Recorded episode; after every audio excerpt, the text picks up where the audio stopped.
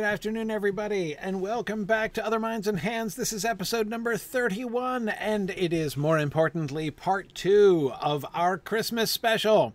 As we Merry are doing. That's it. As we are doing the second half of our discussion of adaptations of Dickens' Christmas Carol. And you know, Maggie, one of the things that I learned from this process was I, I I've gotten a glimpse of what a massive industry adaptations of A Christmas Carol are. Holy Yeah, I was cow. gonna say, like the thing I've gotten from this is how many I didn't know existed, and I thought I had a really good handle on all the Christmas films ever in existence, minus the Hallmark ones.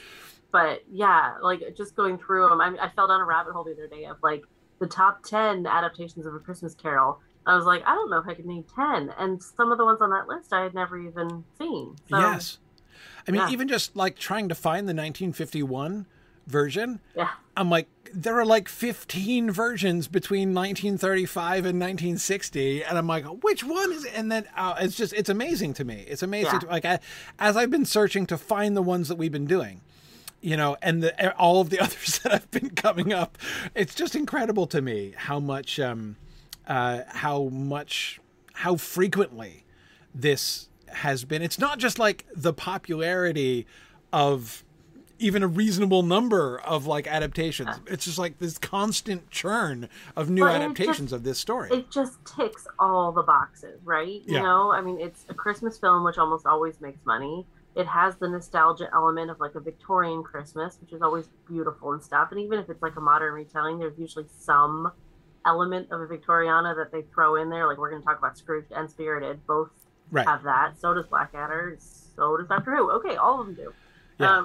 Um, but yeah, there's there's so many things that are just familiar with that. That even if you don't know Dickens, you're going to be somewhat familiar with the story. So an adaptation of that familiarity, nostalgia, Christmas, yeah, tick tick tick. yeah. But yeah, there's so many more than than I envisioned. So many, so many. It's a, it's just, it's, it's like a whole fascinating field of study.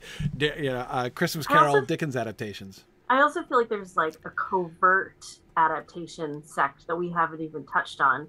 Somebody mentioned in the, the chat just now, um, all the TV episodes. There's loads that are like straight off riffs of a Christmas Carol, but I think there's tons more that are like quietly using Christmas Carol as their model and talking about changing somebody for the better and you know having them see the error of their ways. So I just feel like it's so ingrained in Yeah, people they don't they might not even realize they're doing it. Yeah, and and um, and you're right. The um, the you could even say it's almost like a fourth category, and like the the ways I was trying to categorize things of a retelling adaptation, a fill in the blanks adaptation, uh, and uh, um, uh, and a rearrangement adaptation. There is almost a- fourth category. It's like an extreme rearrangement, right? Where you're not even doing an actual a full adaptation of the story you're just telling a totally different story which is however like very concretely informed by um you know that story. Um it's more than just making an allusion to it embedding an illusion within it. It's a little deeper than that. But it is but it's also not exactly attempting to do it an adaptation of the original. It's having your own story, your own thing, being at least for a time informed by the original. And so you're still interacting with the original in a way which feels more like an adaptation than it does a reference, you know, or, or an illusion. Um, but uh, but yeah, but not the same as doing like so. And again, that's how. So to to define the rearrangement category, which is what we're talking about today, and we haven't really done this because this hasn't been done with Tolkien. We've been focusing mostly on Tolkien stuff, and no one's done this with Tolkien yet. Um, a real rearrangement adaptation, um, but. Uh, but that's one of the really fun things that I'm looking forward to talking about is again, as we've been doing, building a vocabulary, right? How do we talk about the relationship between films like the ones we're talking about today and the and and the original text, right? Um, Well, and Yeah. I think it's a great thing to look at for that reason because I, I don't think it's it's within the realm of impossibility that this would happen with Tolkien. yeah, eventually, so you know, yeah, and and I think there's it's like the main difference, right, is that there's a core understanding of what the Christmas Carol story is. Like culture wide, you don't have to have read Dickens to know what the basics of a Christmas Carol are. The whole world just kind of knows it. So I feel like we do have a certain amount of that growing in the world that we could see something like this in the future. Yeah, yeah, for sure. Um, yeah, definitely. So okay, so so noting that, so we're going to talk about each one. So we're, we're we've got four adaptations on the table today. We were we had suggested three, and then it. We can do it. the populace insisted on a fourth. Um, we had we had planned to talk about Scrooged, the the Bill Murray Scrooged film from the '80s, 1987, I think that was. I was gonna say eighty nine. I can't remember. Oh, anyway, late '80s, right? The late Late '80s, 80s. Scrooged adaptation with Bill Murray. Um, the uh, the the very new, like just in the last few months, um, uh, adaptation Spirited uh, with Will Ferrell and Ryan blanking on his Reynolds. name. Reynolds, yeah, Ryan Reynolds. yeah, yeah. He's the the uh, uh, Deadpool guy, right? Oh, Corey. He's Yeah. the Deadpool. Yes, he Yeah. is the Deadpool guy. He's Welcome to Wrexham. He's Green Lantern. Sorry, but that's you know also one of his. But yeah, he's Yeah. he's known for a whole load of stuff. Okay, yeah. I just recently watched Deadpool. so that- he was the one that I that, that's what I was connecting him to, um, and um, and then so those oh and that that was two. Oh yeah, and then the uh, Doctor Who Christmas Carol special was one that I had. which I hadn't watched in years, so that was pretty fun to revisit too. yeah And- yeah And Blackadder was then- the the wild card thrown in, and I'd never watched that before ever. I'd never watched an episode of Blackadder, which my husband was really appalled by. Um, so it was it was very fun to watch that. I, I thoroughly enjoyed that. yeah yeah actually that was that was that was really fun so so we're we're we're, we're adding the blackadder christmas carol adaptation as well um, which is fun because it actually fills a kind of rearrangement role that nobody else did uh, it's it's unique in any um, the, the blackadder christmas carol is a unique adaptation among any of the christmas carol adaptations that i've seen um, unique and not just because of the the uh, Ghost of Christmas Future and the the Try Husband, whatever they called it, and yeah, unique in, in how they they spun the story. They spun the story, yeah. The, their relationship with the original story is unique uh, from any uh, of the other relationships. Um, so, um, yeah. Now, again, to just so to clarify, excuse me, we are primarily differentiating these adaptations from the ones we talked about last week. The ones last week are retellings, like they are they are trying to just do the Christmas Carol. And it's not to say they're not making any changes. One might think that casting Muppets in the Christmas Carol or casting, you know, Mickey Mouse characters in the in the Christmas Carol is like a major, you know, rearrangement of the story. But I would argue not. Like those stories are still they are trying to transmit Dickens to us in it's some kind story. of yeah. I was yeah. just gonna say we should we should review what we did last week in case people didn't see it. So last week was Muppets, Mickey, and 1951: A Christmas Carol. Plus we dabbled in a few other kind of close retellings, but those are the three that we covered last week. I was fascinated, by the way, with the fact that it was the 1951 Scrooge film that the 87 that that the Bill Murray Scrooged movie was primarily reacting to. And Um, I again, what this YouTube thing I fell down the rabbit hole of the top ten list. There were two or three of them that listed that as number one because Muppets came up as number two on all of those, and I was like, "What? It should be number one," and it was the 1951. And, 1951. I mean, if for some reason that stuck, I must have read it as a film student. Like it stuck in my head as that was a really exemplar film adaptation, but I, it didn't really like strike a chord with me personally. But then seeing it on all these lists, I'm like, I guess it, I guess it did. it was clearly the icon that was behind the like I, one thing that one visual thing that really jumped out at me um, when in the Scrooged film the Bill Murray character is being granted and sort of ironically accepting the Humanitarian of the Year award. The the award is the 1951 Scrooge with Tiny Tim on his shoulder. Oh my god, I did not put any. like it was it was an it was an overt visual reference to the 1951 film. Um That's like that's what the statue was that was Yeah. in, that he that he leaves behind in, in the taxi deliberately right? Um but um uh, but yeah, like it was, it was, it was overtly, and there were, and, and there was at least one other time when it was on screen, like the 1951 uh, film was on screen. I think it was Tiny Tim again who was on Mhm. screen. But um, anyway, I, I, I was, I was like, wow, I guess we nailed it with the 1951 film. It's Well, like I- that's clearly what's behind this. And I did re- end up like going uh, reading a bit more about that one too, and it was like that was one of the first one that dug deeper into his past beyond what the text, which is what we talked about. Yeah, Christ- yeah. Ghost for Christmas Past you know, got a lot more screen time.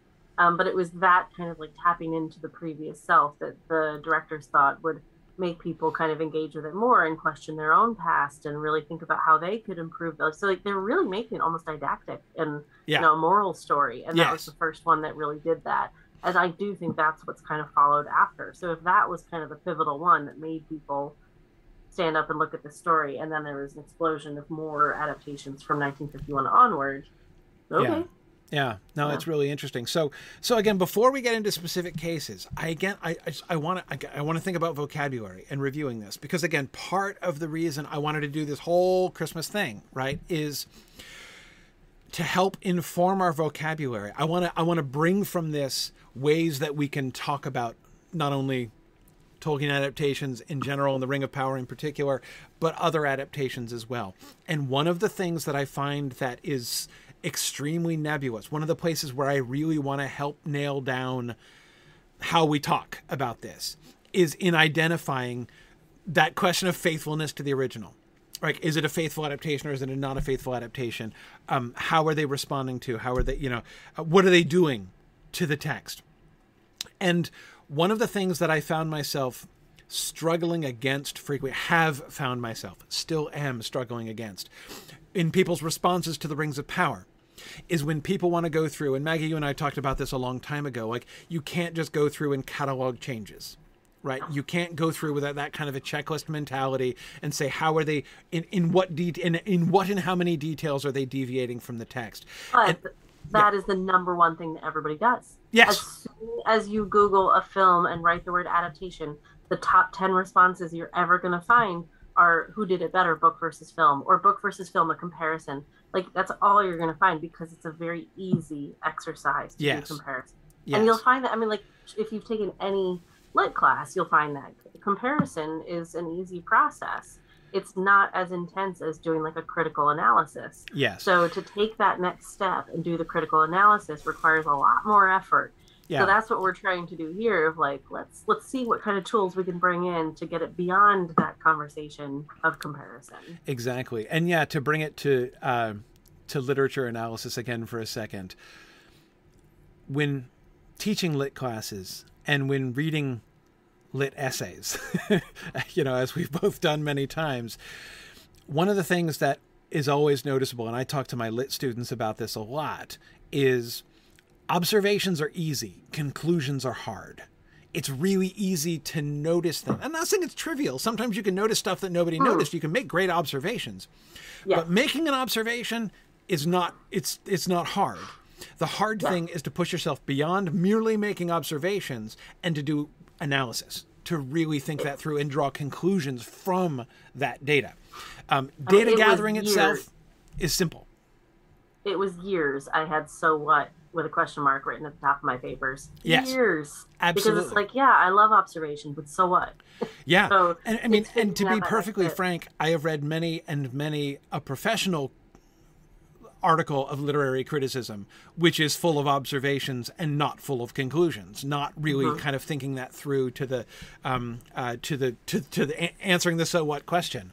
Um, so it's it's Yeah. it's it's it's and again, I find those do. interesting. It's not like- easy to do. And I'm and I'm really usually entertained by reading those observations because I, ooh, that is really interesting. You know, I have those moments, but yeah, it, it is kind of getting to that next step is the thing that's a bit more rare. Yeah, yeah. So this is what I find. Uh, wh- wh- I am hoping that, in particular, this one, ev- even more than last week, right? Last week gave us a kind of safer space to talk about similarities and differences and look at the ways in a retelling in which you know certain freedoms are being made. It's you know they're pushing the story in different directions. Look watching how that happens and trying to figure out still how can we assess that? How can we assess similarities and differences? And at the end of the day how can we answer the question of how faithful is it to the text? Like what is the relationship between the retelling and the text? Um, with these there is no attempt at faithfulness traditionally. Like that's not what they're going for. So here, I feel like it is. You, you, you sit somebody down with with any of these, right? Um, and nobody would be content, I think, with merely cataloging differences.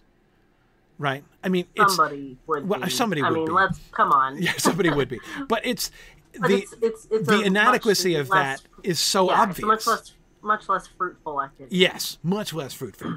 Um, it- or, or, or, or, like the inadequacy of it is so much more obvious with these Yeah. films. Like if you're watching the Doctor Who Christmas special and you're like, but they Oh, deviated from They the didn't have fish. yeah, they- exactly. There are no fish in the original. There's no there are no flying fish in the original. You know that. oh, yes, yes, okay. i that I don't think was something they were trying to slip by people, right? Um, there was no time travel, also- you know, actual time traveling. Though again, like the way that that interacts is fascinating. Anyway, it's just we're obviously we, we need to establish different a different set of criteria, right? What if it's not? It, so it can't just be about the existence of change, the existence of variations. And yet, there still can be, should be a way in which how do we, how can we compare? How can we talk about the relationship between each one of these and Dickens? Right? Because I think we can do that. Um, you know, and, and, but it's, but it's interesting. It's, um, and that's it's, that's what's so exciting about these though Yeah. like I, it, it depends on the adaptation there are some that i want to be much closer because i am emotionally attached to it and i'm very protective of it and i wanted to be careful and that that can sometimes happen within the same text. If you're taking something like a christmas carol i absolutely love a close adaptation. I want to see it beautifully told because it's a lovely story. But i'm also really interested in how you're going to subvert that idea and how you're going to play with those themes. Because it's a tough line to walk i think. If you're going to take something like a christmas carol and include magic fish and time travel and frozen boxes and you know all these other things you're like what it'd be so easy for that to go off the deep end and not work so you really have to maintain this core that is indescribable and indefinable and could be quite subjective to a lot of different people yes. and yet they somehow managed to do it. So I I think that's just so fun to look at. And Yeah. comparison's not the point. It's more like oh, I don't even, I mean it's adaptation, but we, we do need better words for this. Yeah. So I, one of the things that I think is, this I would call one of my general premises about all adaptations. The word core that you were just using, right? There is a core of the original. There I is use spine or through line sometimes too. yes. There is something about it which, if you get, if you if you get that wrong, then you are. So, for instance, I actually thought. Well, okay, I know we're going to go and talk about each one. I for there was a point in the middle of the Spirited movie, which I just watched last night, um, where I thought they were going to depart. They were going to leave Dickens behind. And that was because I thought they were calling into question the idea that somebody can change. Mm-hmm. And had they followed through with that, right? I mean, the um, you know, Ryan Reynolds' character was openly openly questioning that, right? And they came this close. I mean, he says near the end of the film, right? People can't really change, and I and and as soon as he said that, I was like, okay, that's it.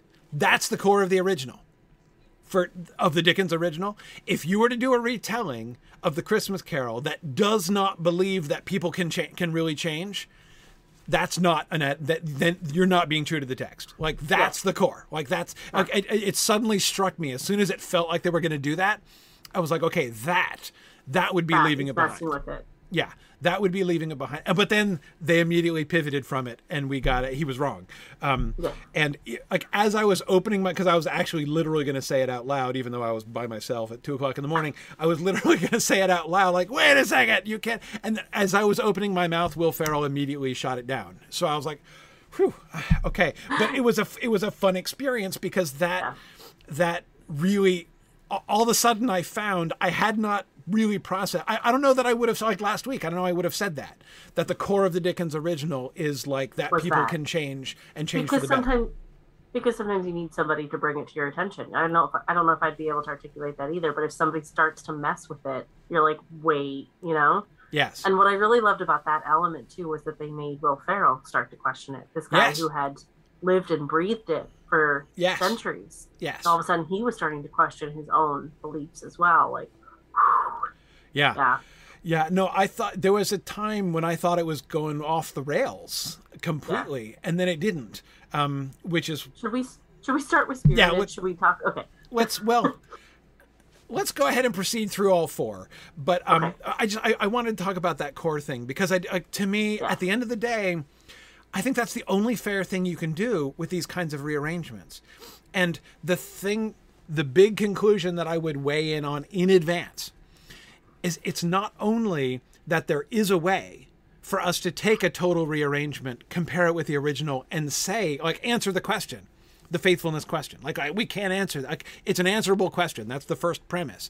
But the second premise, and the thing that I didn't even really fully expect, it's only by trying to answer that question that I found out what the core of the original was. if you see what I mean. Like, this is the thing that's so valuable about adaptations. And this is the thing more than anything else that has led me, has. I no longer have any fear of adaptations. I understand, I have sympathy for people who still fear adaptations.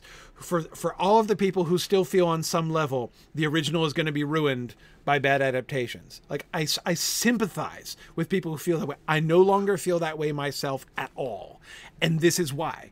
Because even bad adaptations, watching adaptations helps me understand the original better. Exactly. Like it's yeah. like you don't even know what is there until it's gone, right? It's it's yeah. like in fact, I actually think that watching bad adaptations, we should actually do an experiment with this, might help me understand better what the yeah. original core of the original yeah. is.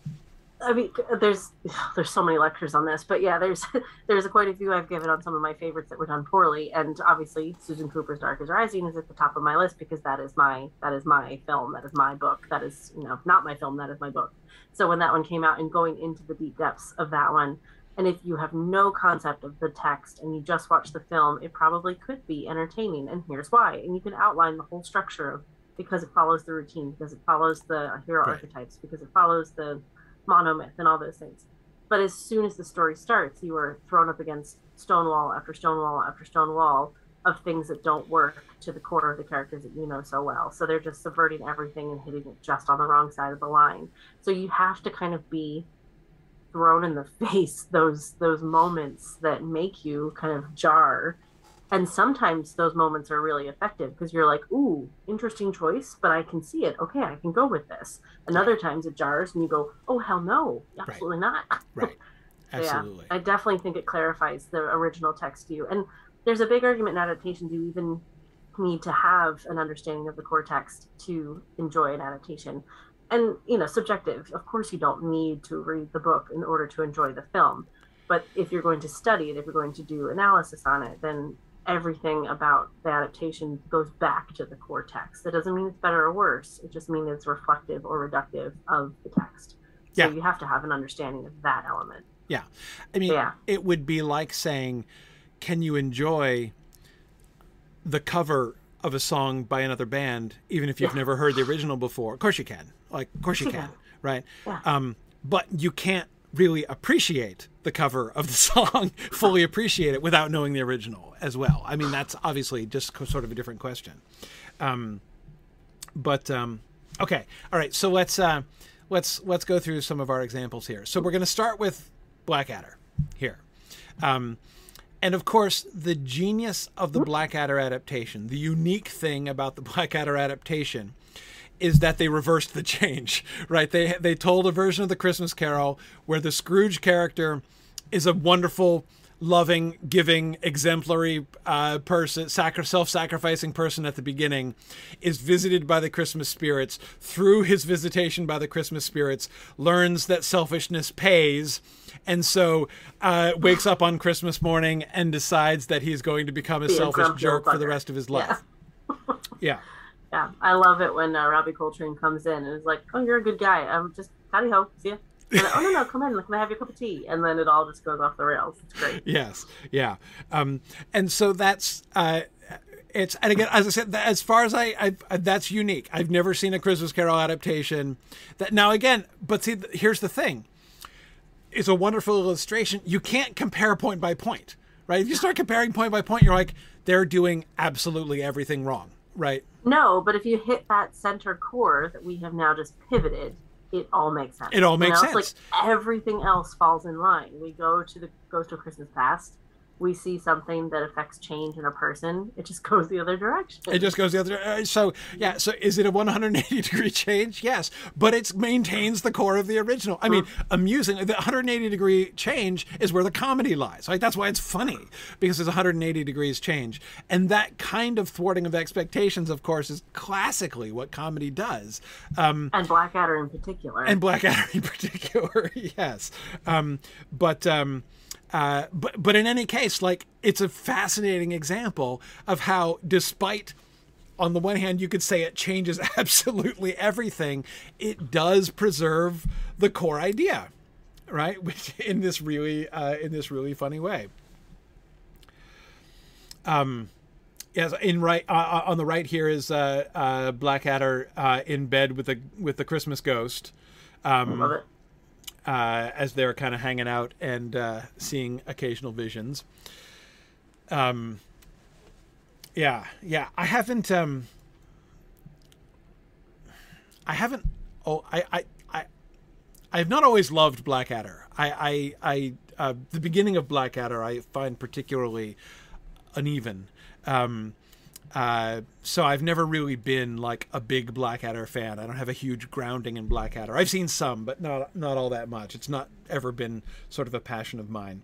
Um, uh, Same. And it's it's such an institution here. People have been appalled that I have not. I've, I've seen a lot of scenes, you know, YouTube they're shared around and things like that because there's some really great, brilliant moments. But yeah, I've never really sat down and marathoned it. But yeah, the, I mean, what struck me first and foremost of this was just the like sarcastic British humor. It's just so spot on. it's It's like, extremely British. Yes. tongue in cheek and ironic and smart and just funny and and the cast too you know you've got hugh laurie in there and um uh stephen fry Stephen Fry. Yeah. yeah robbie coltrane just it's really really clever Yes. Yes. Um, noted second and third series are your favorites it's all on bbc iplayer so I, I just might marathon it over the holiday Yeah, yeah. Um, uh, yeah, here's uh, Stephen Fry and Hugh Laurie uh, on the on the sides over here on the right. Um, but um, uh, anyway, yeah. So um, the, the, the picture on the left is part of the vision of Christmas yet to come, um, where again he's seeing the uh, um, if he continues um, he's shown what, what what what what will happen if he can if he changes and what will happen if he continues. He's shown the two different versions.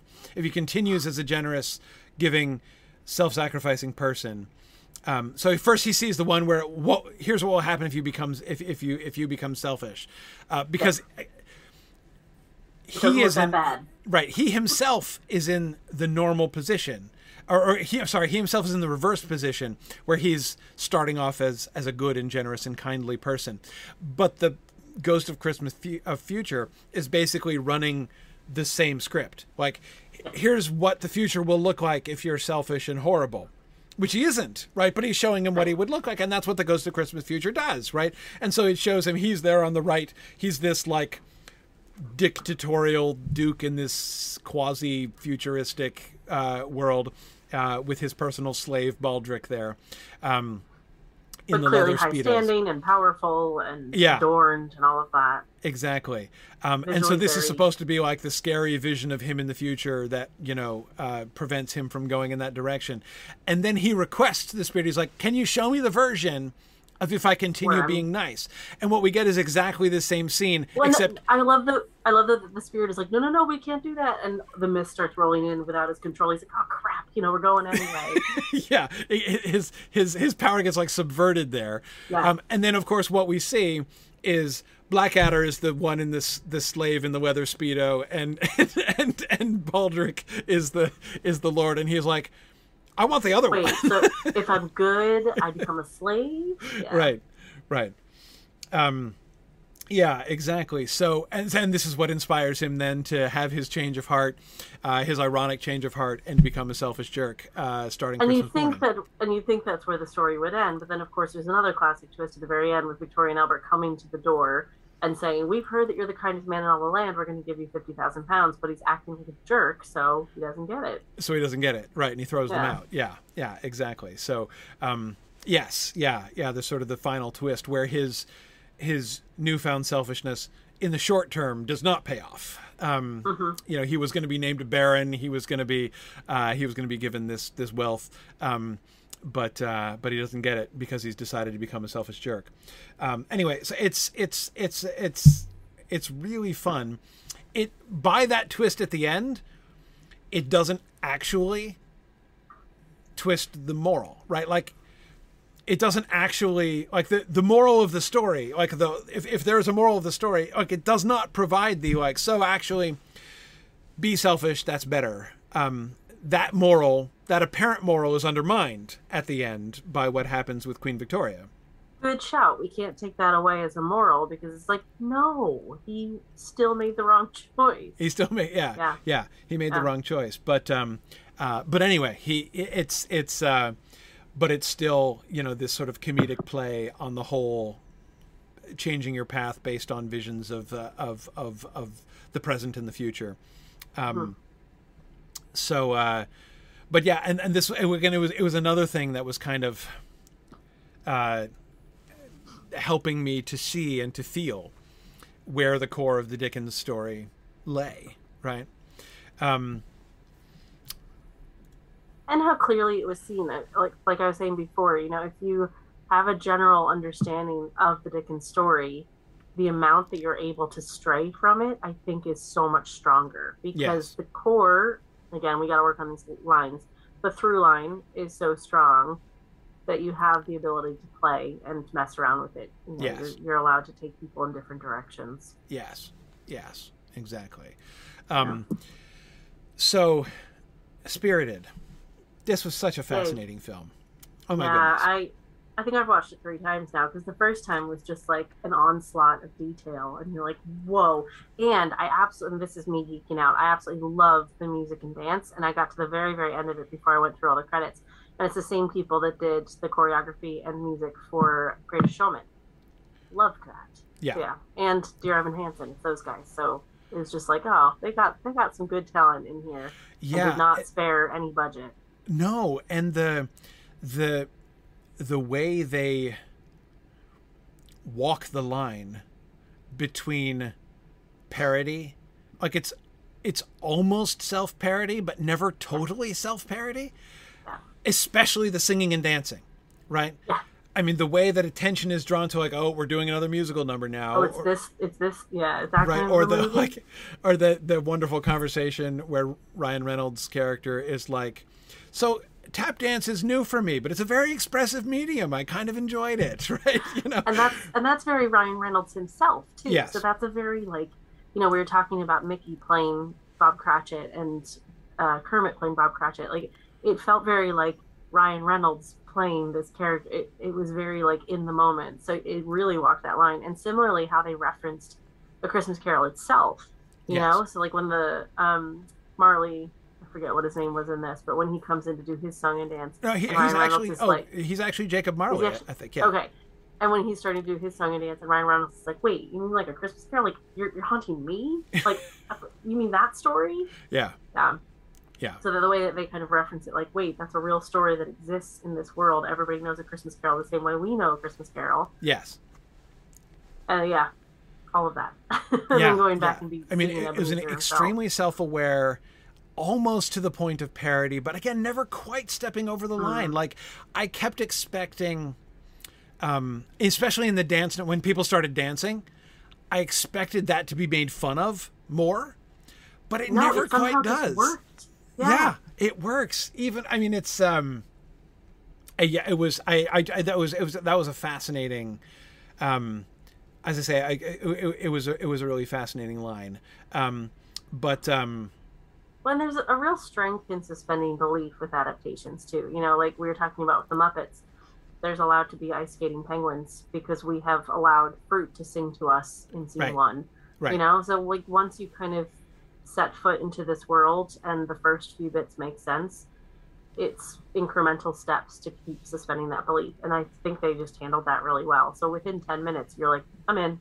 Okay. Right. let's go. Right. Yeah. No, it was uh, uh, that was, and of course, it's of all of the films we're talking about today, by far the most complicated. Um, by far, by far the most like meta and complex as far as its levels of, um, with its relationship to the original. I mean, um, I was like, it was complicated enough when we were just sort of taking um, even the way in which it kind of takes the visited by three Christmas spirits in order to bring reform- reformation into the life of, of a mean person, um, and institutionalizes that as the Christmas Carol adaptation is, mm-hmm. has itself become institutionalized, right? Mm-hmm. And I was like, okay, we're already operating on a pretty meta level here. And then, like, we actually go back and see Ebenezer Scrooge himself you know and i'm like okay and now it's like this whole other meta layer you know on top of that um and uh, i would love to have seen the script development process of this of just how they explained it how they pitched it how they worked their way through it. Because i do i mean like i mean we're talking about analysis. There were definitely some moments just as a fan watching it that i was like i don't know this part's a bit slow. That part right. drag a little bit. That part's really offensive. There's like you know some elements that you're kind of like yeah. Yeah. But in terms of just story structure and adaptation and what they took and what they utilized and how they subverted it, yeah, there were like I needed some uh, mind maps to to kind of sketch it all out. Yeah, yeah. Um, yeah, no, it was it was it was it was very complicated. So that makes it hard to talk about in like ten minutes. Um, but um, but as as I as I already mentioned, it was watching this one that really because of the way it looked like it was going to question that core, that fundamental premise that people can change. That people, if like, I mean, yeah, if you are brought to see yourself and appreciate the consequences of your actions and to see both yourself from outside and the consequences of your action from outside and to you know sort of look getting that larger view of your life, um, that seeing that can enable you to make a, a, a differently informed decision in order to bring about change in your life. That I that seems to me pretty clearly now what the core of the Christmas Carol story is. Um, and it was the way in which this film flirted with deviating from that.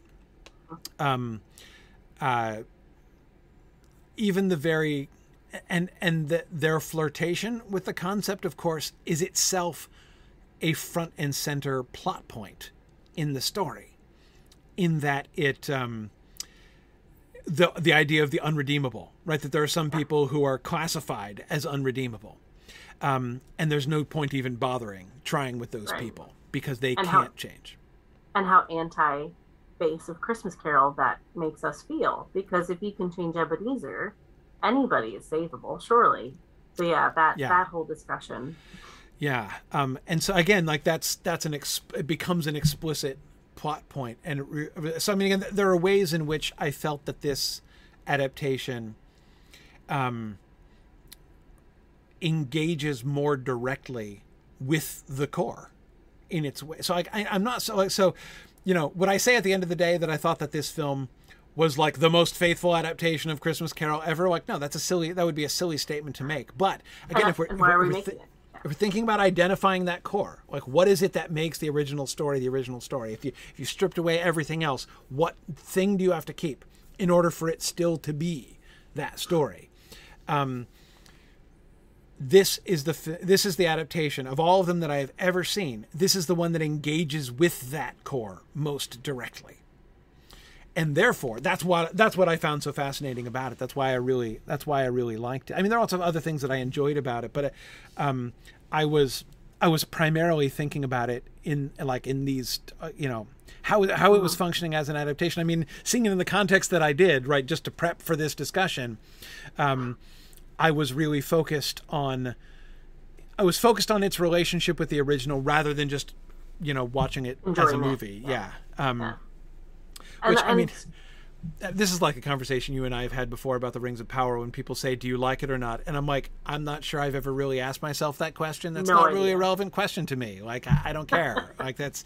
Um, And uh, I feel like I can still walk that line where like I still watch it with my brain shut off to enjoy it while I'm still picking up on stuff to kind of consider and discuss with you later. So yeah, I, I feel like I do make more opinion statements that have gotten me into trouble a few times. However, the analysis is the point of what we're doing this for. So the question of do I like it? I'll always tell you if I liked it or not and probably why I liked it or not, but that's not really the point, you know? yeah, yeah. And mm-hmm. I like, I, I really don't ask that question very much. Like, I, I'll say I still do, but I've, yeah, I don't know. To me, that's still quite integral to telling a good story, enjoyment. But that does not define it. That defines it for me.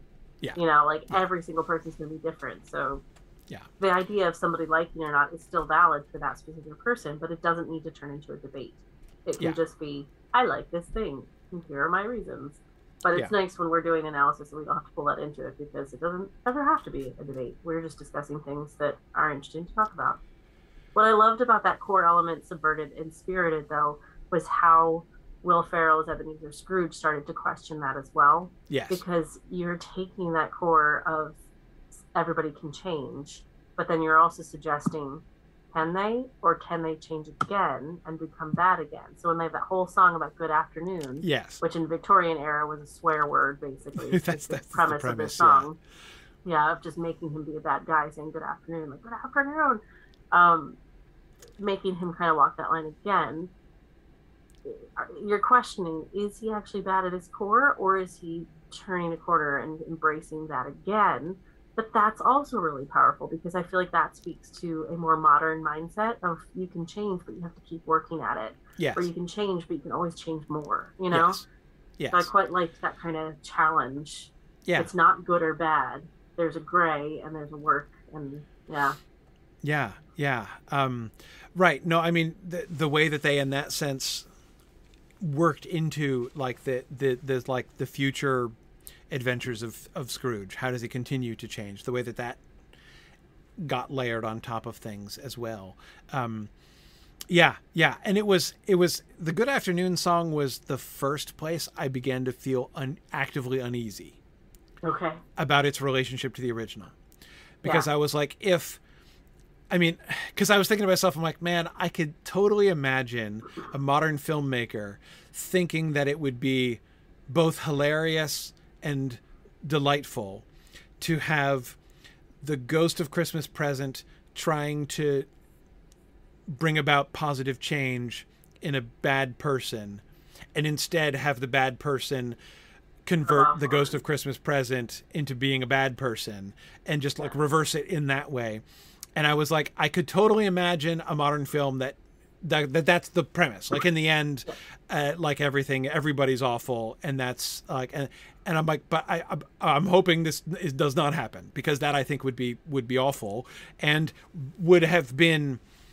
um that would have felt like an abuse of the of of of the original And there's there's the question of casting when it comes to some of these adaptations too. That in most adaptations, it's often a fairly no-name cast, right? They're getting people to just play the part. Maybe there's one or two big names for the leads, but the rest are just kind of they're relying a little bit more on people's understanding of the text. They don't need to have a giant list of star-studded names. right when you're doing something like this and you've got Will Ferrell and Ryan Reynolds, both of whom have such a strong off screen presence, they are bringing that personality into the character. So that is like another reason to be a little bit nervous sometimes when you have something like Dickens that you want to take care of and Will Ferrell has it. You're like, oh God, that's like Jim Carrey having it. like it. Jim right? Carrey And- having um, it. I was just going to raise him as an example. who Yeah, also played the same role, but in a very different way. You know, so it is just kind of that like, oh god, I don't know where this is going to go. And they took that. I mean, I felt like they took that Will Ferrell energy and the Ryan Reynolds self-reflective commentary and stuff, and somehow kept it in check because there weren't unscripted, off the rails moments like there are in old school and you remember all of them, Wedding Crashers and things like that, where he does just go off it didn't feel like they had that. It did all feel scripted and controlled, but still with their own voices. So Mhm. that's a real strength of adaptation too, to take these actors that do have these personalities and bring a script into their own persona that matches the Right. core text. Quite the balancing act. Yeah, yeah, yeah, definitely. Um, um, yeah, yeah, but um, but yeah, in the end, as I say, more than any other thing that I watched, this really helped me to identify that core because in the end, I think they, I think they start. In the end, I would call it a successful adaptation. Um, of the original, despite the. I mean, I'm not sure that even like um, you know adding flying fish and cryogenics are larger changes to the story than they made in this. Yeah. I mean, even the fundamental premise that the ghosts, the Christmas ghosts, are the ghosts of dead people. Like that premise all by itself is a massive, massive change from the original. Um, a change on this, like larger than the scale of almost any other adaptation change I can think of um, from any other adaptation. Uh, like that's huge. That's absolutely enormous. Um, But it didn't strike me as a big deal. no, I it, I thought that I thought that I thought that it worked in some inter- in, Mm-hmm. in in interesting ways. Um, Yeah, But to take you to the point of fear by potentially changing the core, yes, that's yeah. I, can see how that would affect you. Um, yeah, I'm like I feel like I could talk a lot more about Spirited, but I also get the feeling that not a lot of people have seen it. But I think that's the the kind of main takeaway I would take from it. It's a really clever modern retelling that is like self-reflective and inspired by and stays true to the original text. yeah, yeah, um, yeah. the uh, the image you put in the top left hand corner, I loved that moment where uh, where Will Ferrell, who's the ghost of Christmas Present, is instructed to go back to the script. Like play it by the script, and the next scene you see is him sitting on top of a big mound of food, saying, "Enter and know me better, man."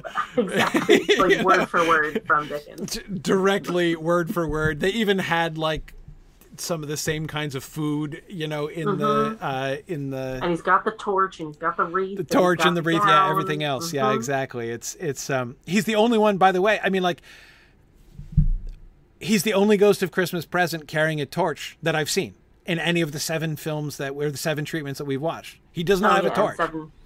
I've definitely He gets in the Mickey one. He does the thing with the um street light where he turns it into a Oh flashlight. yeah, that's really cute. hmm Right. That's cute. but that like he's not just supposed to use a light source. Like his torch is essential to his being. Like it's his power. It's what he does.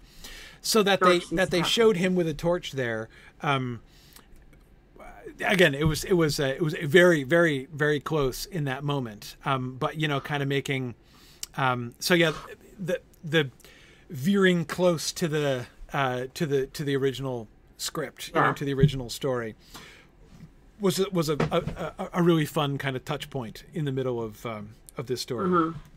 I also really enjoyed the things that they did at the end. So spoiler, sorry, but I I also really love the things they did at the end where retirement for one of these ghosts was to go back to Earth and live a life. So the fact that when he retired, he got to go be immortal and actually try his hand at some of these things he's observed for so long, that was really lovely. And that he could still interact with the spirit world and participate. And that they had taken that and diversified it. So instead of just being this Christian holiday, they're doing Hanukkah, Ramadan, you know, the Ghost of Christmas. I loved that. like the ghost of Ramadan past. I like Yeah, that. the, Yeah. Yeah. Yeah. Oh, funny. Yeah. Right. Um, okay, let's keep moving forward. on? Then we can come back and generalize if we want to. So, uh, Scrooged, the the the '80s version, the Bill Murray version, of all of the of these rearrangement adaptations that we watched, um, this was the closest to a retelling. It's not a retelling adaptation. They're not trying to do Dickens. It's still a rearrangement, but it was the most gentle rearrangement in the sense that they're keeping the overall shape of the story. They've tr- it's this was almost like not quite like it was more than this. This was almost like the kind of rearrangement that does a Shakespeare play in which you do all the lines from Shakespeare, but the people are in like World War II costume, kind of Right. kind of thing, right? Have Where- guns instead of swords and Mhm. Yeah, yeah. It's more of a like like when you're doing that kind of a of a thing. It's more of a juxtaposition of two ideas, right? You're keeping the original story, but you're juxtaposing it with another set, uh, another context, another set of ideas. Um, this wasn't quite that. This was more than that. Like they they they, they changed more of the story than that. Um, but it was it was it was closer to that. I felt than um, But you could see the bones of that. Yeah, this. I feel yeah. like I feel like you could see the bones really clearly of this. That it still had the same three arc structure. It had the same list of characters. They just did different things with them than happens in a, a complete retelling. Yeah, and it was one of the things that I was, I was um, curious about. The film was less self-aware than I expected about the, about its status as a Dickens adaptation. So, like on the one hand, the whole initial premise. Well, not initial. The whole framing premise of the story is that the Bill Murray character is a TV executive who is producing a Dickens Christmas A. Christmas Carol Right. on TV. Yeah. So he's like doing a Dickens adaptation. Um, and so when a TV executive who's in the middle of producing a Dickens adaptation is visited by the ghost of his former employer who tells him he's going to be visited by three spirits, you'd think he would make that Compare connection that a little a bit little bit more, but he almost never Yeah. did. Like he he had that experience almost as if he had never even heard of the Christmas Carol before. Now, which I think might itself be a kind of commentary, right? To show the depth of his ignorance, like he he's he's doing a Dickens thing, but he has no idea what the story is really. He is so ignorant of the uh, the true nature and power of the Christmas Carol story that he's Yeah. producing an adaptation of that he doesn't even recognize it when it starts happening to him clock it. Yeah. so th- that that may be part of the, the the kind of the thing that they're doing but again I, I found it not quite jarring but almost puzzling how Yeah. little like in spirited they're totally everyone's totally aware right that like mm-hmm. okay like the dickens thing is happening to me right now right? Whereas Yeah. his lack of level of of self-awareness of that was was really interesting to me. Hey, I hadn't really thought about that, but I mean, the juxtaposition I think is really interesting that they're they're doing this actual Dickensian thing in his studio, and he's subverting it left, right, and center by having like can can dancers and stapling I forget stapling wings Antlers to the antlers, mice, yeah. antlers to the mice. yeah so you know, doing all these things that are very much not um, in a Christmas Carol, but in his own life experience in it, he doesn't have any of that register, and in fact thinks it's just costumes and props over and over and over and over again. right right Yeah, it's kind of missing that next level of Yeah. By the way, the explicit references to Scroo to the Bill Murray Scrooged in Spirited also made me feel totally justified as like the Scrooged is making explicit references back to the 1951 and Spirited is making references. I'm like making references to Scrooge. we kind of nailed our selection of, films Yep. to discuss for these. I mean, for we didn't know that till we got into it, but I guess these are the ones that influence everybody. So here we are. Yeah. I mean, this is one I grew up with. We used to watch this every Christmas, and I still watch it every Christmas. And I don't think it's aged as well as others Yes. could have. I don't think it has the sophistication and the levels and layers and stuff that I think we see in other adaptations.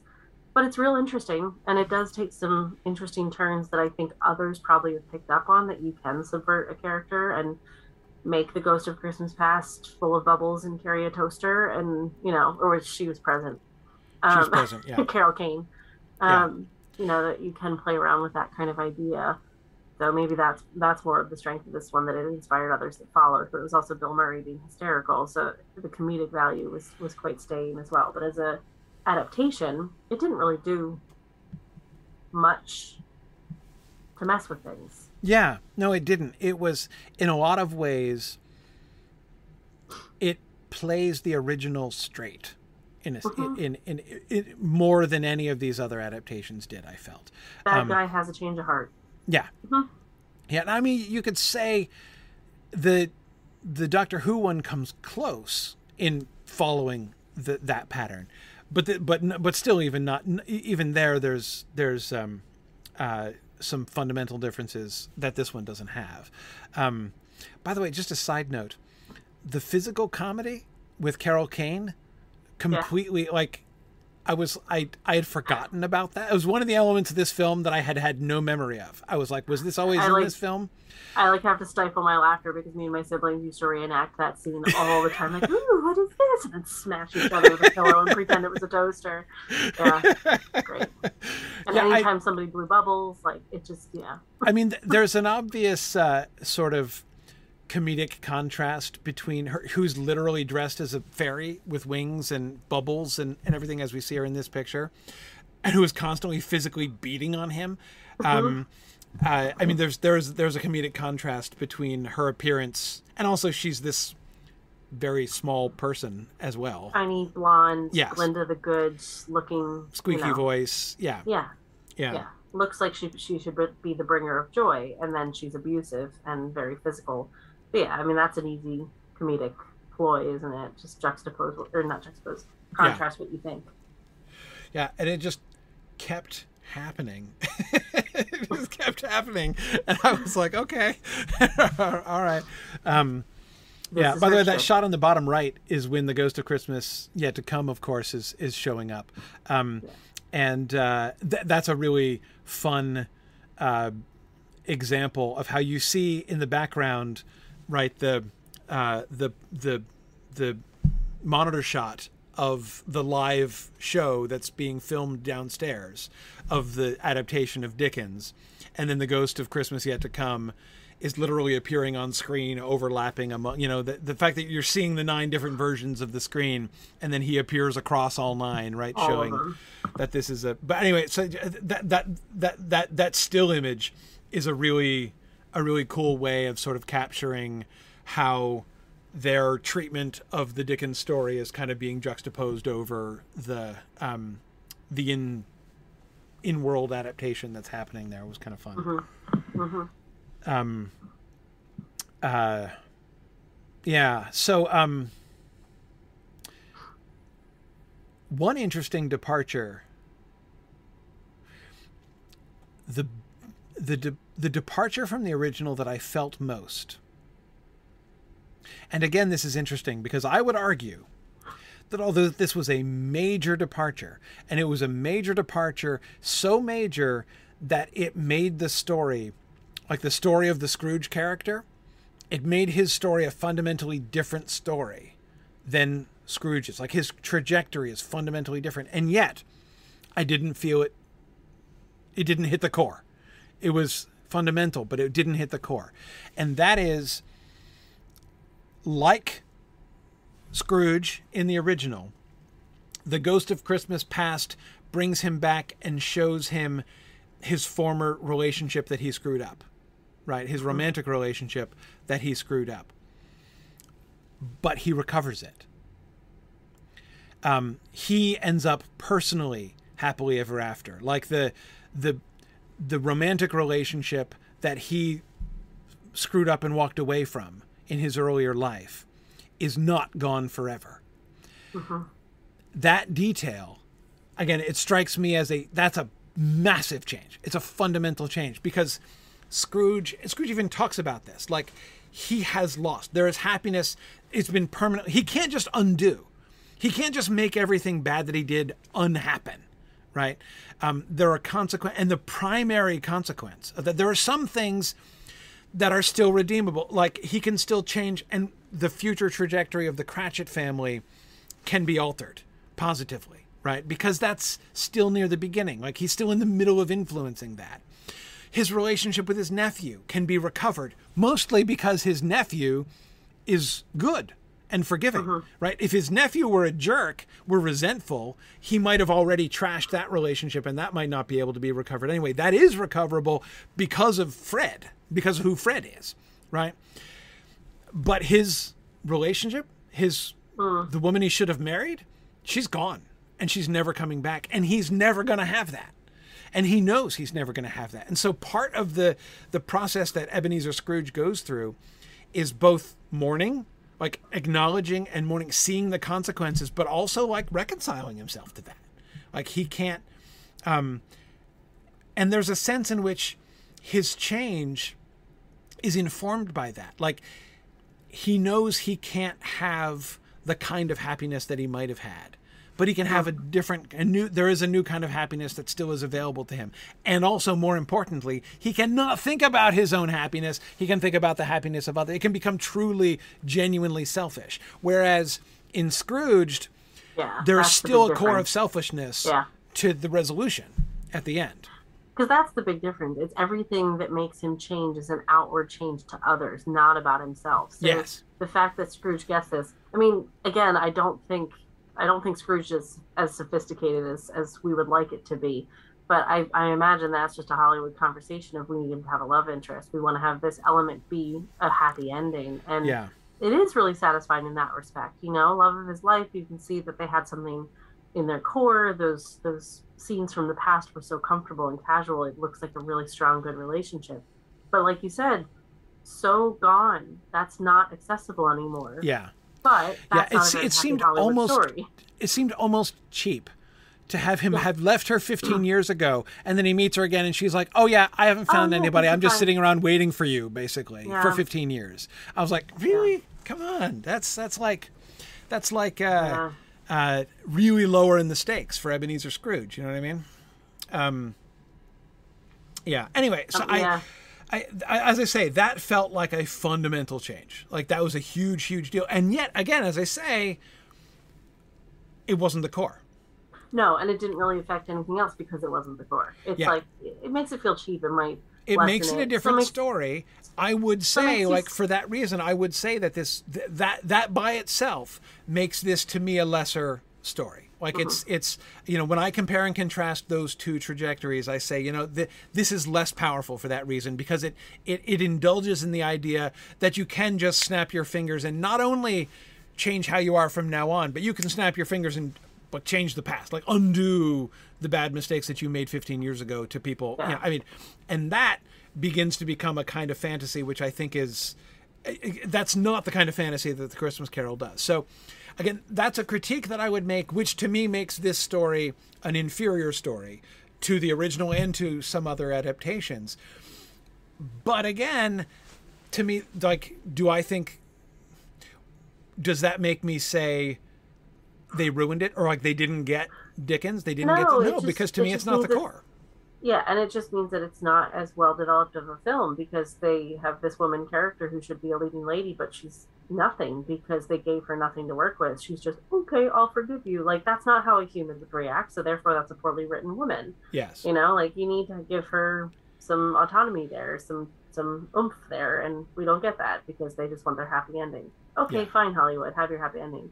It's like, yeah, it didn't really jar me. I, it's fine, great. I'm glad you're happy and have this this lady that loves you at the end because you didn't mess with the core. If you mess with the core, that's where it starts to jar. Yeah, yeah, exactly. Um, yeah, I um, uh, oh, and by the way, I was like halfway through the film before I finally realized where I knew her from, uh, which is Raiders of the Lost Ark, of course. There you go. Yeah, Mhm. I, I was. Th- this always happens to me. I'm really good at recognizing faces, but I can't always place it. So, Mhm. Like half the movies I watch, I spend at least the first half of the film trying to be to like, figure out what they're where, where, like trying to picture her face in other contexts and figure it out. And I finally figured it out. That's one of my favorite games to play. Um, looking it up on IMDb is cheating when it just Cheating. bothers me so much and I can't figure it out. Um, but uh, anyway, yeah, yeah, that was my Scrooge experience. Okay, we're running out of time. Oh, and I'm by the way, but I figured her out much quicker. Uh, his his assistant was the female uh, the female villain lead from Luke Cage. Um, she she's been in a bunch of Marvel stuff. She was I also the not put that she was Well also the woman who was in Iron Man briefly as the Yeah. as the like mother of the kid who dies. Um, Yes. in Iron Man. That's and but she is then more prominently gets At the reinserted in the. Marvel universe in the Luke Cage context. Huh. Um, Well played. yeah, her, her I recognize right away. Um, even though she's like significantly younger in this film than she was in there, but Quite um, different. uh, but anyway, yeah, yeah. No, this is the um, uh, this is as I say, this is like my favorite game. To, my wife is terrible with faces, so she can never help me. Um, but uh, but I, I I always I always love. Oh, this. it's it's like a competitive sport in my house where one like, what's he from? You know, don't give me give me the first letter. Just give me the first letter. right. right. Right. Okay. Right, anyway, let's move on to Doctor Who. Doctor Who. Okay, so um, I loved the way Doctor Who was, in my mind, the second most complex. Spirit was the most complex as far as like intertextual and kind of meta uh, analysis of the story. Um, in that it was 50% of the main actors were self-consciously recreating Dickens, right? Yeah. The Scrooge character did not know Dickens. And so he was unaware of what was being done to him. But of course, the doctor, who was playing all the ghosts, uh, essentially, was very overtly doing Dickens to him, right? And yet, it, and the point where he screams three times in a row, "A Christmas Carol, a Christmas Carol" over the mic. We get it. yes, Yeah, yes, um, very self-referencing. Yes. Uh, yes. So, um, but of course, he's not just doing Dickens in the sense of like, as if he were performing some kind of adaptation. Like he's he is doing the job. It's like it's like the Doctor's character within the show is it's is himself identifying the core of the Dickens story and attempting to apply that core within this new context. Um, and in that context, of course, like having the the placement of the Ghost of Christmas Past, Present, and Future within an explicitly time travel based context of Doctor Who is itself a really fascinating like to me that's like worth the price of admission right there. Um that we also get you know fun alien planet stuff and flying fish and all that sort of thing is um and you know the flying fish and the cryogenics and and and all the other things which were kind of the alien world element of uh of this of this you know uh, rearrangement of the story. Those were all fun and I, I i i liked all of those things. But to me like the money proposition of this rearrangement is what if the role of the ghost of Christmas past, present, and yet to come is played by a time traveler who can actually transport the Scrooge character himself in time in different ways rather than I mean it's um, one of the things that I felt was being one of the elements of the Dickens story that I felt was being sort of like if I were being all lit critty, I would say was interrogating, but uh, was really was really kind of pushing on right. Um, the element that they were leaning into or questioning was the boundaries. One of the rules, and this was of course a rule that was being that was being invoked and played with pretty significantly and spirited as well. But one of the rules of the ghosts of Christmas past, present, and yet to come is the fact that they can't you can't interact. Right? They you can see them, they can't see you, you can't interact with them. And so there's uh, that the sp- the purely spectator role, right? Um, is one of the givens established by the Dickens story, and which almost every adaptation maintains. Um, and therefore, like the story is all about what happens if you can just see this, right? So it's all about that spectator role, which, by the way, is part of what makes the casting of Statler and Waldorf so brilliant as Marley, because they're the spectators, they're the professional They're, spectators, they're the right? Yeah. yeah, they're the critics. Exactly. And, and okay, okay. Um, so with the doctor, he's actually transporting people, and they can interact. Right? There's no have and have a whole relationship and have a whole experience. Right. Oh wait, except I'm leaving out a part, right? Um, the marvelous. This was so Doctor Who, right? Um, he finds a home video that Yeah. the Ebenezer Scrooge character uh, Kazran makes when he was a kid, um, and so the Doctor finds this video and projects it up on the wall. Uh, this video recording of from his childhood, and then the Doctor travels back in time and enters into the video It goes into it. goes into the video. So he like pops his head in the window, and some of the times he's talking to the child Kazran that he's uh, that he's interacting with, and sometimes he's talking through the screen to the elderly Kazran who's watching. So there, of course, the initial pre- the, the initial premise it, it gets it gets loaded in that way, right? Where the elder Kazran can see the vision unfolding before him, but he can't interact with it. Though he does interact with it, right? Like Yeah.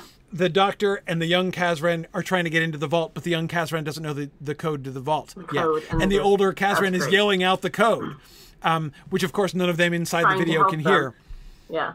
until he pops back into the future and overhears him I was looking shouting the code and goes back in and gives him the code right so th- that's one of the, the one of the first examples where we see him playing with this idea that you can't interact between the two but of course then the final culmination of this of like the breaking of that boundary comes with the ghost of christmas future or at the ghost of christmas yet to come instead of showing kazran his death um, and of course Kazran is he's expecting that right he's expecting that that's where the doctor's going to go to the Yeah. point where he says uh, he says you're probably going to show me how i die alone i know i'm going to die alone everybody dies alone right um, and instead for the ghost of christmas yet to come what um, what the doctor does is he takes the child Kazran that he went back and he brings him forward. Um, So he becomes the ghost of Christmas yet to come to the child by introducing the child to the elderly. Scrooge like Kazran and both saying to the young Kazran, Is this what you want to grow up to be? And saying to the elderly Kazran, Are you like you know, seeing your younger, like introducing you to your younger self. Is this who you want to be to your younger self? And even the way that, you know, he almost smacks himself like his father used to used to hit him, um, and that's of course his his sort of turning point there. It's really Again, you didn't hit the complex, boy. You didn't hit the rich, and beautiful. Mhm. But also opens up that the story's not end, ending. Like that's in every other story we see a grave, we see a dead body. yes, We don't have that. We still have life to live after this. So the fact that it's an unknown was really cool too. yeah, and then especially of course, we don't get um, a grave, but we do get a casket, and that's of course um, the woman's casket. I'm, I'm I'm blanking on her name. The what was her name? I'm like the opera singer. I Somebody help me remember the the woman's name. I'm totally blanking on it. Um, um, but uh, Abigail, Abigail. thank you. Yeah, um, Abigail is in a cryogenic freeze, and that, as you can see, it she's the one there on the bottom right hand side, um, which is it, it's a casket, right? And so there is this row. It's the vault with all of the caskets is very much like a graveyard. It is the yeah.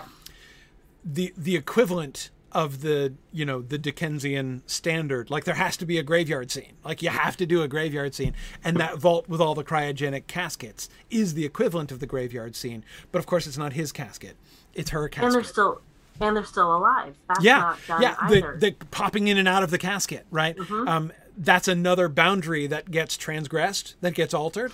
Um, again, that's just as the you can't interact with the past thing. You know that that's one of the parameters of the story that this this retelling plays with. Um, the other parameter is that the graveyard it's always the end, right? Um, and of course, the big pressing question, the question that Ebenezer Scrooge in the book is left with, in which almost every adaptation um, recites or like, you know, invokes in some way, is the like, are these the shadows of things that must Things be or things that only might be? Like, can the future be averted? Like, is always the question that we come back to. Um, and so that question of like the grave, it's that's the end. That's the you know just the pointing spirit, right? Um, can, can change, but you know, can we get Tiny Tim out of the grave? Right? Is you know out of the grave that he saw him in, and of course here that boundary becomes a highly malleable, highly permeable boundary, um, and she's popping in and out. And yet, it's not just ignoring that. There is, of course, the whole premise of the story is there is a permanence of death that they are facing, an eventual permanence of death that they are facing. I think that's what works so well with this one that it just seems so off the rails ridiculous until you really look at it. And the rules that they have set themselves and the boundaries that they have set themselves are really strong. Like it, it, it works. You know, like oh, I'll follow that rule. She has seven ticks left on her Yeah. basket, and she loves Christmas Eve. We know that we're going to have seven experiences, or however many. I think it was seven. Yeah. Um, however many we we get with her to build that life, and the fact that we can time travel within this own person's timeline. And he was even saying, "But I don't have those memories," and then those memories appear. Yes. They were editing his own story as they were, and you didn't have to explain it. It made sense. He was questioning it, and then it made sense. So it was like, oh, okay, so you don't either. So the way that they kind of use that as a device to change the original text isn't jarring because we have that moment of disbelief and then it makes sense and we're on board. So it's just like suspending that belief and having it be acceptable yes. and not messing with your core. Yeah, and that, of course, that is really another well. way in which yeah, you're you're so right to recall that. Um, another fundamental parameter that they're changing, right? It was all about we're going to go back and reintroduce you to things that you already know, th- memories that you have, and help you to recover those. And now, from your new perspective, see the context of them in a new way, right? Whereas here, you had new memories, but I'm I'm going to go back and change the past. Yeah, I'm we're gonna- take her to the pyramids. I mean, they went traveling around the world and Yes. had like lived a whole life. Going to meet and- Marilyn Monroe and Frank Sinatra. Oh my god, I totally forgot about Marilyn Monroe. That was great. yes, That was great. um yeah ex- but it's it's uh it, it's again that was a, a that's a massive tampering of with the original parameters right? Mm-hmm. Like uh, I, mm-hmm. i'm not just going to show you what your past was. I am going to show you what your past was but then i'm going to change your past and i'm going to use that to change your future as well. Mm-hmm. I mean of course it's it's very in the actual scene that's in the bottom right hand corner of this slide when we first see her in the cryogenic casket on screen he doesn't know who she is. He's never seen her before right? He's like who's this? Yeah, you know she's a pretty one. She's my sister. She volunteered ages ago. I don't care. Yeah, yeah, exactly. So, um, so again, we see that the whole, the whole thing that brings around that brings about his change, is manufactured by the Doctor changing the past, and yet, it also is the thing. In the end, it almost looked like he's not going to change, because the very thing that brought was bringing about his change into a, a more kind and loving person at the end, ends up reaffirming him in his original Scroogeness, right? Um, so it, it, it's it's uh, it's it's I say it's it's very complex, and I thought was was very rich. But again, it's it is this makes this such a fundamental. Again, when you're when you're looking at similarities and differences, when you're comparing it to the original, right?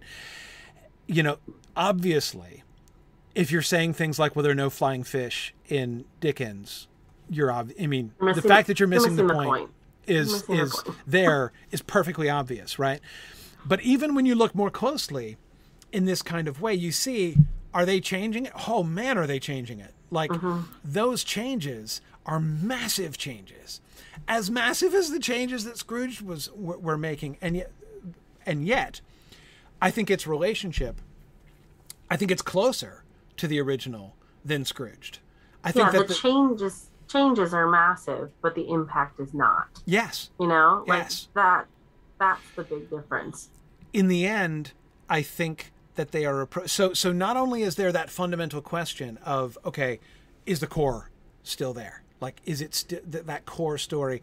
And yeah, yeah, I think the core, the core was uh, clearly Yeah. was still there. We still have the Scrooge character, and we're still talking about people changing, uh, you know, bringing about transformation in someone's life, you know, through these mechanisms. Um, yes, the core is still there, but but but in this one, it's not just that. Here, I think the Doctor Who one is a wonderful example of how you can make deep and fundamental changes to the whole deep structure of the story. And yet, at the end of the day, I would still call it a faithful adaptation. Yeah. Well, and and I'm yeah. Again, I don't know how i work with the word faithful. but Yeah, I know. I know that you. I, I know that you would rather not even use that word at all. I know, I feel like we can't avoid it because, like, Yeah, it's we can't. But I mean, I, I think I, I play around with like a successful adaptation or satisfying Right. adaptation. Like it, it just does a service and it's understandable and believable. So I, I'm yeah, all those words. yeah, yeah. Um, The only thing that didn't work with this one is not about Christmas Carol, but the frame narrative of the crashing spaceship. Yeah. It just felt like such a convenient way for us to tell a Christmas story. I'm like, that's the best you came up with. Okay, that's well, fine. of course, that I feel. That I feel is part of the larger trajectory um, of the larger story of the Doctor and Amy and Rory, who are the primary Yeah. characters on the crashing spaceship. Um, I felt like that was hard to. You, you just have to accept there's a random crashing spaceship going on, and, Yeah. and that's the urgent need for the situation. Um, if you just watch this in isolation, that's kind of all you get with that. Um, that I think that story, it's a more satisfying frame narrative. It's a more satisfying and funnier frame narrative in the larger context. Um, yeah, which I is think. kind of Doctor Who's mo. Yeah, yeah, exactly. I mean, it's uh, yes, both the um, right, exactly. The way that Doctor Who is always balancing the internal story of the episode, right, with the Mhm. larger trajectory of you know the longer story of of of of, of the show and of that incarnation of the Doctor. Um, yeah, yeah. Um, so yeah, th- that's And, and with Yeah. all of these, you're you're most definitely still going to get people that want to get up in arms about the fish or about you know fill in the blank with whatever it is. I just saw today like a tweet went out like what was your favorite part of of 2022 and you know loads of people are clipping statements where people said that Rings of Power failed, that Rings of Power sucked. That was my favorite part. It's like I'm sorry for you. like that's that's your highlight of 2022 right. and what's your basis you're always going to have those people it's just a fact but if you're able to kind of step back from it and look past the fish and see that the core is still the same and the fish are just this beautiful flourish on you know one of the letters then it's a nice way to enjoy a story Yes. Yeah, exactly. Um, yeah, to me, by the way, the, I, I agree with you. My first thought when I hear people who say like that Rings of Power was was was turned out to be awful was their favorite part of 2022. My my first reaction, like yours, is like pity for anyone. Yeah, who exactly. Would, you know, feel that way. Yeah. But but my second thought is,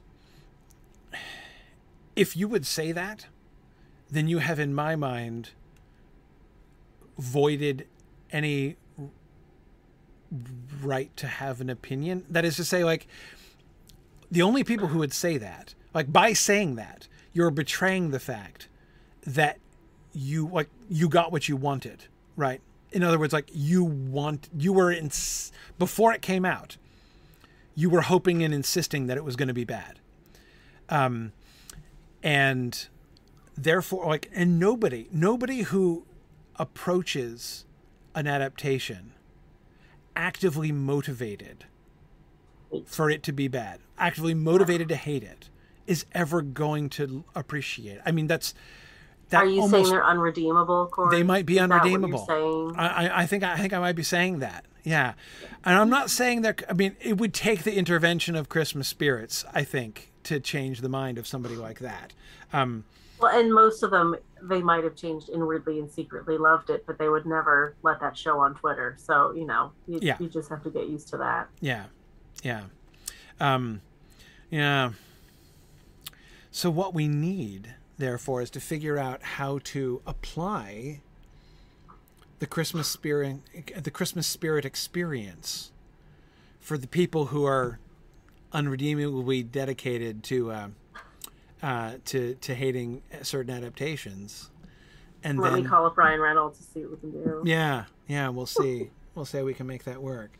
Um, Uh, the other thing we didn't mention that I feel like we just ought to because I didn't know about this was Kat Sass from uh, Signum sent us a note um, just letting us know that this episode from Doctor Who was actually kind of a loose adaptation itself. Steven Moffat wrote a short story a similar theme, quite a different story, but kind of a similar theme. So he was taking like an idea of his own short story, which is one of his first published Doctor Who things. I think she said 96 or something, mid 90s um, and then kind of used that idea to create this episode many many years later so even that is really cool that it kind of percolated with him as one version and then took that in a different direction to take the same christmas carol structure and do something quite different with it. Yeah. So just continued evidence that you can take a story and retell it in many, many ways. Yeah. So long as you don't mess with the core. yeah. Um, yeah. I, so people are making suggestions.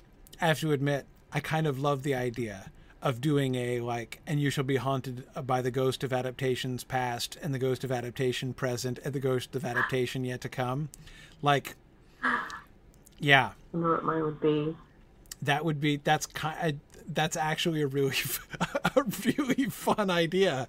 Um, I'm kind of, I'm kind of, I'm, I'm sorry. I'm like mentally running with this idea in my head, and I should probably stop. But um, that's actually kind of fun. It's kind of fun. I like that would Corey be the ghost of adaptations yet to come, or is he the late ghost of adaptations present? yep. I don't know what I am in this. The talking fruit. Maggie is yet to come. Score. Awesome. Ah. Awesome. Well, uh, th- we're out of time. Look at that. We talked about all four films today. I'm so impressed with us. We're getting so much better at this timekeeping. Yeah, well, Um, off and on. But um, We now we haven't talked about this, so we're doing this with you guys here. But how many are we missing? When are we back? What do you? so yeah, we're gonna do? we, we can't do next week. I think we can do, we can come back the first week of January. So we'll just miss the one uh, for the Okay. for the holidays. Um, yeah, we'll be back. One thing, by the way, that I would be a little so uh, on the Rings of Power topic. Yesterday, um, my son my son was home from college yesterday for the first day, and uh, my kids requested that they invite their friends over. Last year, we had some friends over, and we did a Peter Jackson trilogy marathon viewing last year with like Nice. lots and lots of refreshments.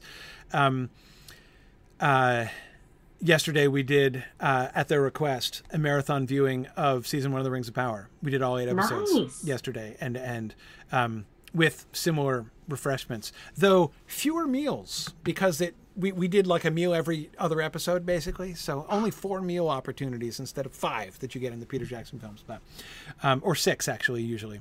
Um, I feel like you'll need to publish that menu. That sounds like fun. it, it was well, it was also chosen by my kids, so it uh, Nice. it, it featured some choices that I wouldn't necessarily have made myself, but. Was this the first time you've watched it since it ended? First, uh, yes, and the first time I've ever watched it all the way through. So I yeah. haven't done that yet. Was Yeah. it, did It you was- find a different experience? Yeah, it was it was interesting. I actually, I was gonna I was gonna suggest that maybe we come back on the fifth because there's a lot of new news with Rings of Power too. That I, it'd Yeah. be nice to kind of like do a touch base one. So let's say when we come back, we'll do a Rings of Power slash Lord of the Rings. yeah, episode. that's what I was thinking. There's, and I, I there I definitely have some, some both some reflections on. So I have like there are like three sets of things that I was finding interesting about yesterday. One was the reflection of going back and watching it again because it was was the first time I'd watched episodes one through seven since seeing episode eight. So I just have some simple like reflections there um, on Yeah. what the Observing whole what you season know was yeah, now. from that vantage point. Yeah. Uh, second, the experience of seeing all the episodes at once rather than having the breakup and, and delays in between. And third, watching it with a couple of people in the room who had never seen any of it at all. And the questions that they asked and the conversations we had, seeing it in that context all at once with people who had never seen it before. So, all three of those things were kind of, I had thoughts from all three of those angles on the experience from yesterday. So, um, I would love to watch it all together with, with somebody that hadn't seen it before, somebody that Yeah. isn't as as close to it as we've been. yeah, yeah, no, it was, Fresh, it was, fresh eyes. it was it was uh, it was it was it was very interesting. Cool. It was very interesting to see. Um, but um, anyway, so um, Cool. uh, so we're um, I do. so- I, I feel like I, I need to plug an adaptation to people though. okay. Susan Cooper, my love, she has an adaptation out. Um, Robert Macfarlane, who's a famous writer, um, he took it upon himself to do an adaptation of The Dark is Rising, which is the second book in her five book series called The Dark is Rising sequence. But The Dark is Rising is kind of the initial story of our her- our hero um, coming into his own power. And so they've done, you know, the Lord of the Rings uh, 1980s radio version the BBC did. This is the same thing. So they're doing like a, a, a radio dramatization. It's like 20 minute episodes every day for the next two weeks. And it, the third episode dropped today. So you can do 20 minutes every day and just get this really beautiful story. And they've recorded it in 3D recording. So if you were listen to it with headphones in, you can actually hear like a horse coming behind you and like snow crunching in front of you. Yeah. So it's been fantastic to listen to on walks and stuff. So highly recommend that over the Christmas break if you uh, want to engage with some Susan Cooper. Cool. Cool. Yeah, we can um yeah, that actually as a genre of adaptation, uh like radio adaptations, like audio dramatizations, is this something we haven't talked about, which would be interesting to do. And the first, the, there's an intro bit. It's only seven minutes. Is the first thing that they put out, and their little conversation about that was really interesting. That it just doesn't work as well on film, and this is why it needs to be a told story. And Mm-hmm. she's a big storyteller, does a lot of stage plays, and is very involved in the Revels, which is a performance group that does you know traditional folk tales and things like that. So bringing all of that into the introduction about this is why we're doing it this way was just really interesting. Yeah. Um, and Phil, it doesn't make a difference starting with book two. Book one, she wrote as a fun competition book for a newspaper competition, and then just found herself continuing to talk to those characters. So it was Mhm. really the second one that made the series take off. But the characters from the first one come back in the third and fourth and fifth. So it's handy to start with the first, but you can totally start with the second. You're fine. And it's on all the podcast platforms, so you don't have to have BBC or anything. You can just go to normal Okay. podcast platforms. Yeah, that would be fun. And it would be fun even to go back and talk about the Lord of the Rings BBC. I'd love to do that. I haven't listened to that in years. Yeah. Yeah. I haven't listened to that in a long time either. It's not the one I grew it's not the audio version I grew up with. Um uh, I mean to my detriment, I think. Um but uh um but anyway, yeah. Yeah, we'll we'll um uh Yeah, that, it on the that, that, would be a fun conversation to have. I mean, I, I also still want to have an episode at some point where we talk about really terrible adaptations, and I'd have to talk about. I would like Cooper, to- So I would like to test my hypothesis about bad adaptations teaching you things about the original that new adap- that good adaptations do not. Mm-hmm. Um, I'll think on that. Yeah, yeah. Um, right. So that means ideally, I would like to find some bad adaptations of like bad adaptations of good works or always works that we know well that we can that we can comment on. So I've got two, so your turn. Okay. All right. All right. We will. Um, we'll figure that. out. All right. But so we'll do Lord of the Rings next time. We'll do Lord Um, of the Rings when we come back January fifth. January fifth. Yep. Very good. Awesome. Awesome. Thanks everybody. Happy Christmas. Yep. Merry Christmas, everybody. holiday. Happy holidays, and we will. Uh, we'll see you guys in two weeks. Thanks everybody. Bye now. Yeah.